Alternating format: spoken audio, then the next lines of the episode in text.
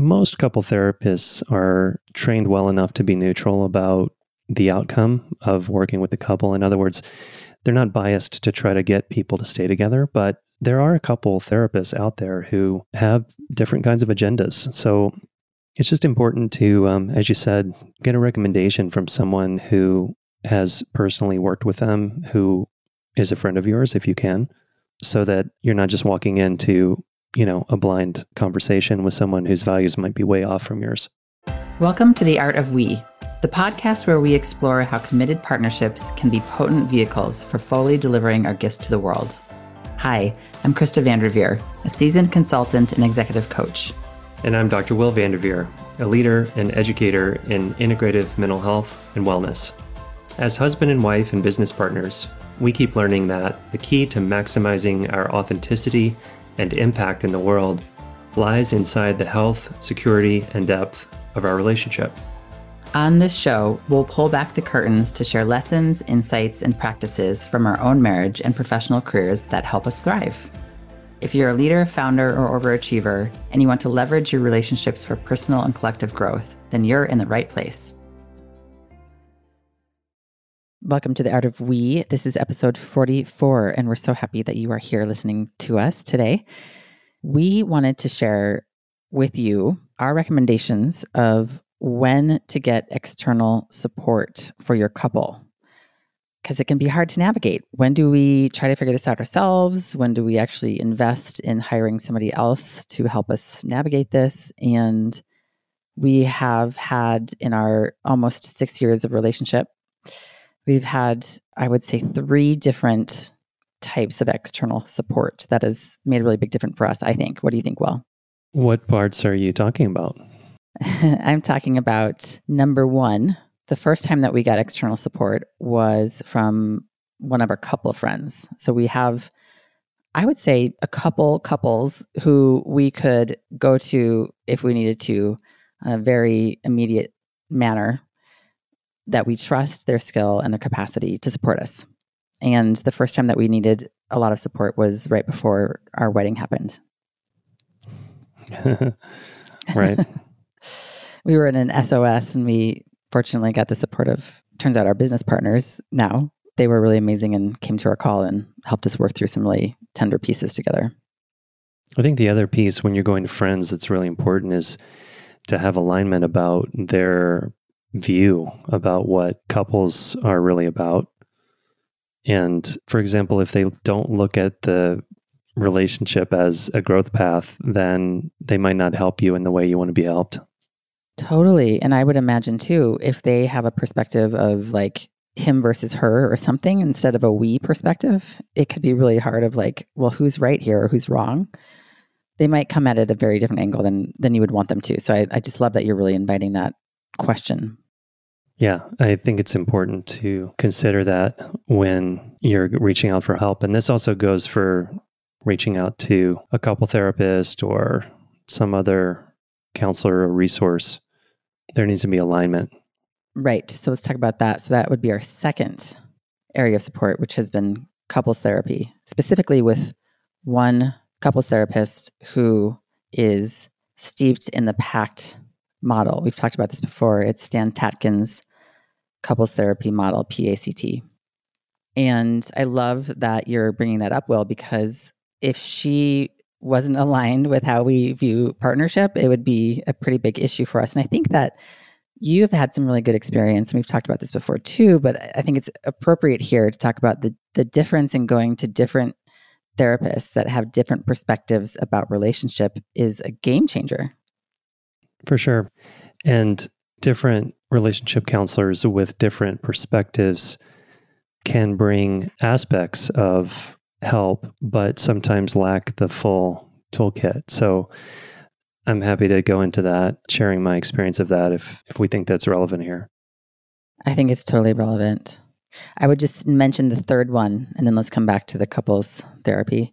The third way that we've gotten external support is through sexological body worker only one. Although I would say that before you, I've actually I've done some of my own work in that realm. And so we want to share a little bit about why we chose to do that and how it helped and what the opportunity is there too. But let's go back to where you were, back to number two, couples therapy, and share some of the, the differences in what you've experienced so far.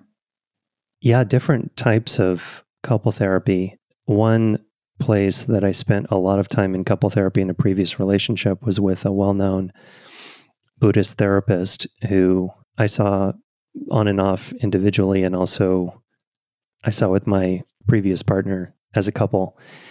And in a tongue in cheek way, I, I look back on it and call it Buddhist gaslighting because the view that was held in that community, in that subculture, and a Buddhist subculture that I was a part of, I'm very deeply involved in, was a view that your own personal distress was your own personal problem. And any attempt to go to your partner or anyone else to help you hold your own personal distress was regarded as neurosis or, you know, subtly spiritually shamed.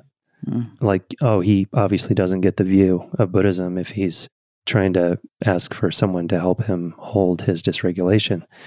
And the blind spot and the unfortunate limitation, I would say, of that perspective about couple therapy is that you're really missing a huge resource that we could talk more about that is a big part of this psychobiological approach to couple therapy that we're partaking of here in our relationship.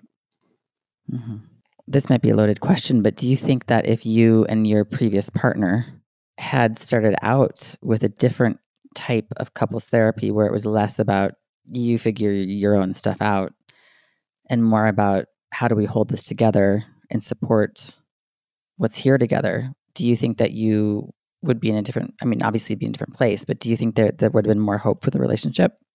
I don't think a couple therapist with that view would have been acceptable to my partner at that time mm-hmm. i could be wrong and maybe i'm just blaming my ex by saying that but the view is kind of neat and clean, and it works really well for people who are more on the avoidant end of the spectrum of attachment styles to have the answer for every problem to be go back to the cushion and just meditate some more and be with your disturbance. The problem that I found in following that prescription for many years, and I can say this, you know, with honesty because I was there in it for years, this perspective was it didn't change the dysregulation over the years that I still felt in everyday interactions in my partnership, which was a, if you listen to previous episodes, you know that my previous relationship was a more siloed style of relationship where there wasn't this called out, agreed upon interdependency that we practice here in our relationship. Right. So I think it goes back to really understanding what the therapist's perspective is and does it align with how you and your partner hold relationship? Exactly. And you know there's nothing wrong with any agreement that any two people can make. So if two buddhists want to see a buddhist therapist and get that advice you know i'm not arguing with that. I'm all i'm trying to say is that didn't work for me and when i came across what I think is a much more sophisticated and elegant model that transcends and includes the personal responsibility for the personal distress, mm-hmm. but also embraces that humans are primates and social interpersonal regulation is a fact of biology. When I embraced that perspective, my life really took off and changed, and I was able to do things that I could never do before because I was so mired in chronic dysregulation. Right. Well, so maybe that's the opening to talk about why people might go see a couples therapist together. yeah. Yeah. and I think that being in a high level of dysregulation together that you can't get out of is one reason. Absolutely. Maybe there's um there's an ongoing rupture around a specific topic Maybe it's infidelity, maybe it's sexuality, maybe it's finances that you can't seem to repair fully or align about. Mm-hmm. I think another good one would be more of an acute problem, like, you know, the death of a child or parent mm-hmm. or immediate sort of first aid that's needed for an acute issue, displacement from your home, you know, things that are big crises for people. Totally. And I just think about so many people who are just like, we'll just make it through this. And, you know, we don't want to make the investment. And it's a hassle to find somebody and it's a hassle to find the time. And for those of you who can resonate with that and are in any kind of crisis right now, I just want to really be an advocate for even if you think you don't really quote unquote need the support, it's like that kind of support could be just so so relieving on so many levels to have somebody else hold you as a couple inside of any kind of crisis like that. Absolutely. I think that there's also when one person is obviously working with trauma in their system. And I think that there's an important distinction between small t trauma and big T trauma here. And I think it would be great if you could just touch on that for a minute, Will. I think that you'd be very articulate in that. The terms are important to explain, and they're both significant the big T and little t trauma. So, big T trauma is the major obvious life events that occur to people, like a car accident or a fall from a ladder or a sexual assault or any of these events, natural disaster. Or something like in one's history doesn't have to be current, present, like one's history that impacted them. Right. Something that many people would say, oh, wow, that was a trauma. Yeah, got it. And then mm-hmm. in general, when people use the term lower T trauma, they're talking about the subtle abuse and neglect. Usually it's more on the neglect end of the spectrum of not being listened to, not being paid attention to, not being cared for, misattunements that occur between caregivers and children, dismissals, exclusions, shamings. And so in recent years, the conversation amongst trauma specialists has really accelerated and begun t- around little t trauma rather than just only focusing on this person went to combat and this person was raped and that kind of thing.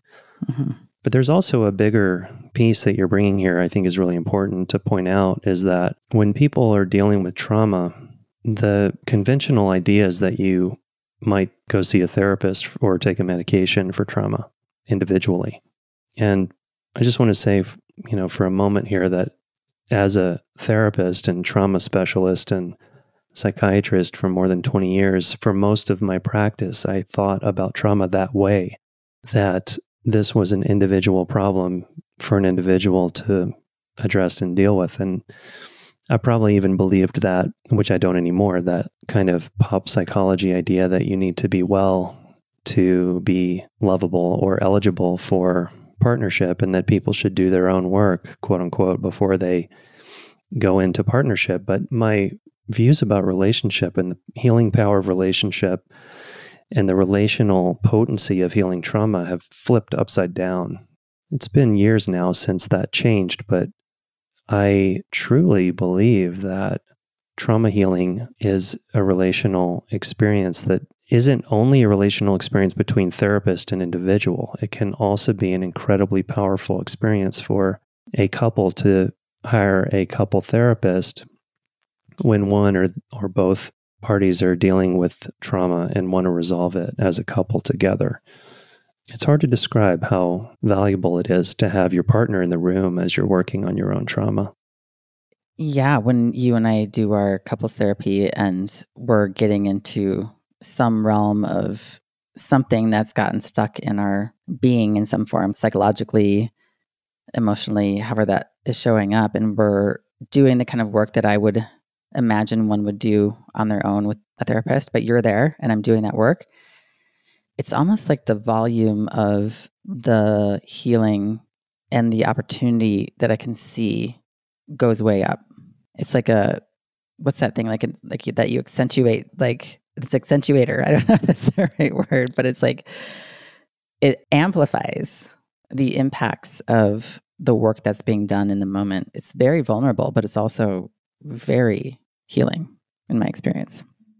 And it translates directly into real time immediately after the session ends. So there's no sort of, okay, let me tell you everything that happened in my couple or in my individual session with my trauma therapist, you know? Right. Which is like just putting words to the experience, but it's not being in the experience. 100%. And then it's not translating it into our relationship in that next moment after we're out of the therapy session. It's just kind of like, hopefully it'll stick and integrate kind of thing versus being a lived experience between you and I. Right. Can you think of any other reasons a person should hire a couple therapist? Well, you pointed to the healing together piece. There's such a beautiful, sacred landscape when we really hold the view of part of our partnership is about healing these things together so we can be more of who we are in the world and so we can have more of an impact in the way we want to in the world. It's such a sacred, beautiful journey to do that in partnership. And then the other piece is around optimizing. So I think that for us, we've gotten to the place where it's like we don't want to wait until the fire is already starting to burn down our house. We want to we want to be able to see the fire, start to see the smoke, and be like, okay, there's a few things in our realm that don't feel awesome and perfect, or we know that there's opportunity there to heal and grow. So we have decided to you see it as a really big investment in optimizing our relationship. Well, I think this is in the realm of what we already talked about, but anytime there's a, a topic that you can't bring to your partner without support would be a good reason to have someone else there. I think um, using couple therapy for optimization of the couple is a really fun way to engage couple therapy. And I think, again, it's uh, important to think about whether the couple therapist you're going to see is experienced in and comfortable with and excited about that conversation because I just want to say I I love couple therapy and I love couple therapists and I think to be honest most people don't go find a couples therapist until the house is on fire and so most couple therapists are not in the realm of optimization. They're used to seeing couples who are coming in with the question of are we going to get divorced or not? Or you know there's too much water under the bridge and they're oftentimes there to really just help people gracefully uncouple from each other. So maybe that actually is another reason to meet with a couple therapist. If you and your partner have decided that you know what it's time to move on but you want some counseling or support around how do we gracefully do this in a loving way with each other? And maybe how do we even communicate with our children about it based on their ages, if you have kids, and so on? Mm. So that would be a good reason, I think. That's a good idea. Or even if one of you are in the question of, do I want to continue inside of this relationship? That would be super helpful. And I like your I like where we're going about making sure it's the right fit of a therapist. If you're waiting until the house is on fire, you're scrambling to find a person and they may not be a fit. The person who's available may not be a good fit, but you're kind of hiring them anyway because you're like, I need help now. But if you get the chance and you have the time to do the research, I think that there's it's important to ask the therapist, what kind of couple do you like to work with? What do you specialize in? What kinds of situations do you respond best to? And just to really do your homework and not just assume, even if they come recommended by somebody, not just assume that they're going to be a good fit. Right. And I think this needs to be said, even though it's a kind of a subtle point, but about the view of the couple therapists.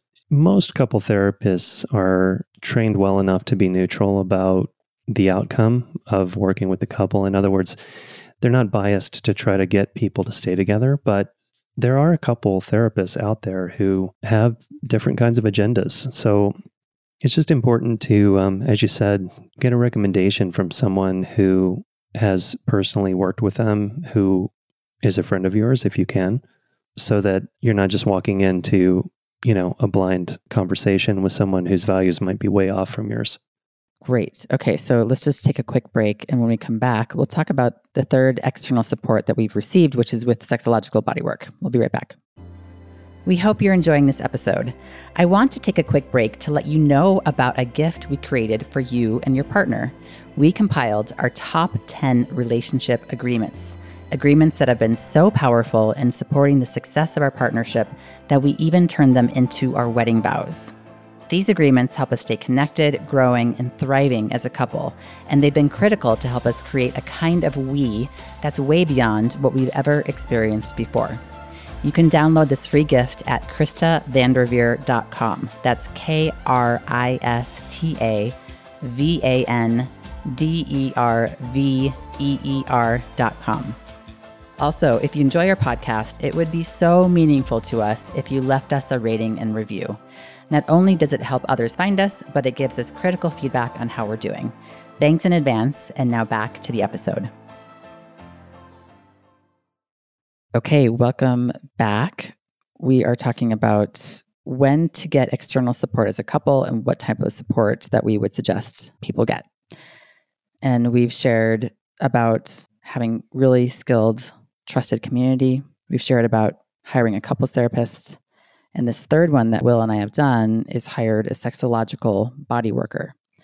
Now, for those of you who are not clear about what that is, I'm going to just read a little line here from the sexologicalbodyworkers.org. So, sexological bodywork is a body based educational modality that supports individuals, couples, and groups to learn to direct their erotic development and to deepen their erotic well being and embodiment. A person might seek this kind of support to address specific challenges, including lack of access to pleasure, a diminished experience of desire and joy, or a longing to have greater access to the nourishing aspects of a partner's touch. So, a little bit of background is that I've done, prior to meeting Will, I've done some work on my own in this realm with these kinds of body workers. And as a female in a world where we're trained to not really learn how to cultivate and be in touch with our own pleasure, it was very, very supportive for me. Now, this is a little bit of a more edgy type of support that couples can get. So I just would say if you're interested in something like this, then do your research, do a lot of research. We have some contacts here in Boulder that we can ask for recommendations. But when Will and I got together, it was just recently actually that you and I were like, we feel like we want to take our intimate connection to another level. And so we reached out to one of my contacts that I had worked with before, who's very trustable and lovely. And we just had one session with her. Will, do you want to share what you feel like we got out of that session and why it felt like an important thing for us to explore? Yes. So I was excited to have this session that you're referring to because in my own journey with pleasure, I had noticed, even before I met you, that my relationship with pleasure was problematic in various ways. And I'd had therapists tell me in the past that it was probably related to things that happened when I was little. And so. Let me ask you a question. When you say pleasure, are you like, maybe you can define what that is? I mean, I'm assuming you're just talking about just kind of any touch that feels nice. Or what do you mean by pleasure? I was referring to pleasure in a more of a global, general sense, including sexual pleasure and just pleasure in general, like being able to stay in pleasure, like having the capacity to not go toward on to the next thing or yeah, but or at one point I had a therapist who noticed that I couldn't stay in just the experience of pleasure for very long. And I got curious about that because it feels good to be in pleasure and pleasure does good things to your physiology to be able to hang out there. And as a three on the Enneagram, I feel competitive about being able to actually have enough presence and self love and care to be able to stay in pleasure longer. So that was something that led me to feel really curious about this consultation that we did. I'm actually kind of wondering if we should just do an episode on what actually happened in this session. I think that would be great like just a walk through like this is sure. this is exactly what happened and this is what we took away okay sure. so maybe maybe that'll be episode number 45 people but just as a highlight i think that partially this blockage that we're talking about with you to pleasure and this kind of blockage in our own system of how do we deepen our pleasure as a we? And pleasure again like for me is like is anything like you're saying like touch. It's it's seeing a tree and just being in pleasure getting to see the tree. Like i know that word can be kind of loaded but it is a global it's a global thing for us. And what I really love about this kind of work is that it feels like it can really unwind the mind's ideas and stories that it has about what pleasure is and what pleasure isn't, and un, un, unblock the blocks, so to speak, to a different relationship with experiencing pleasure. Does that sound about right to you? Absolutely. Well said. Great. So, again, we did one session and we feel like we got some tools that we have used and we could get better at using them. So, in the next episode 45, we'll share more about what exactly happened and what tools we have. And maybe we can make another commitment together about using those tools a little more often. Sounds good. Do you have a challenge for uh, our dear listeners today? I guess for me, it would be what is your relationship with getting external support as a couple? I have heard some people share that one person in the couple is unwilling to go and get couples therapy, quote unquote, because they have a lot of stigma attached to what that means. But I get curious for you, person, lovely person who's listening, like what is your relationship with investing in external support? And if you felt like your couple really needed something to take it to the next level of connection and intimacy, what might the topic be? And even if you can get a little bit more clear about that for yourself or honest about it, then potentially that could be the start of a conversation with your partner. What about you, Will? Do you have any kind of invitation? Well, and I guess I'm getting ahead of ourselves here, but if the conversation or the mention of sexological body work triggers something uncomfortable for you, then I guess my challenge or invitation for you, dear listener, is to look into that, see what's coming up, and I just invite you to investigate that further for your own benefit and self knowledge. And listen to episode 45. yeah, and come back and listen to the next episode. To wrap up, I just want to say that this this field of getting external support is all related to our vow that I don't think we've actually shared on this podcast so far, but the vow is that we will lean into our community when we need you, community. And I feel like you and I have done a really good job of upholding that agreement, that vow together. So I love being on this growth journey with you and getting support because we need it. We, we need support. So thank you. Thank you. It feels like a, kind of a macrocosm of what we were talking about earlier of, you know, taking radical responsibility for our own distress, but also leaning into the couple and our partner, right? And then beyond like that, the macro level of leaning into community mm-hmm. when the distress on the couple level is too much to process.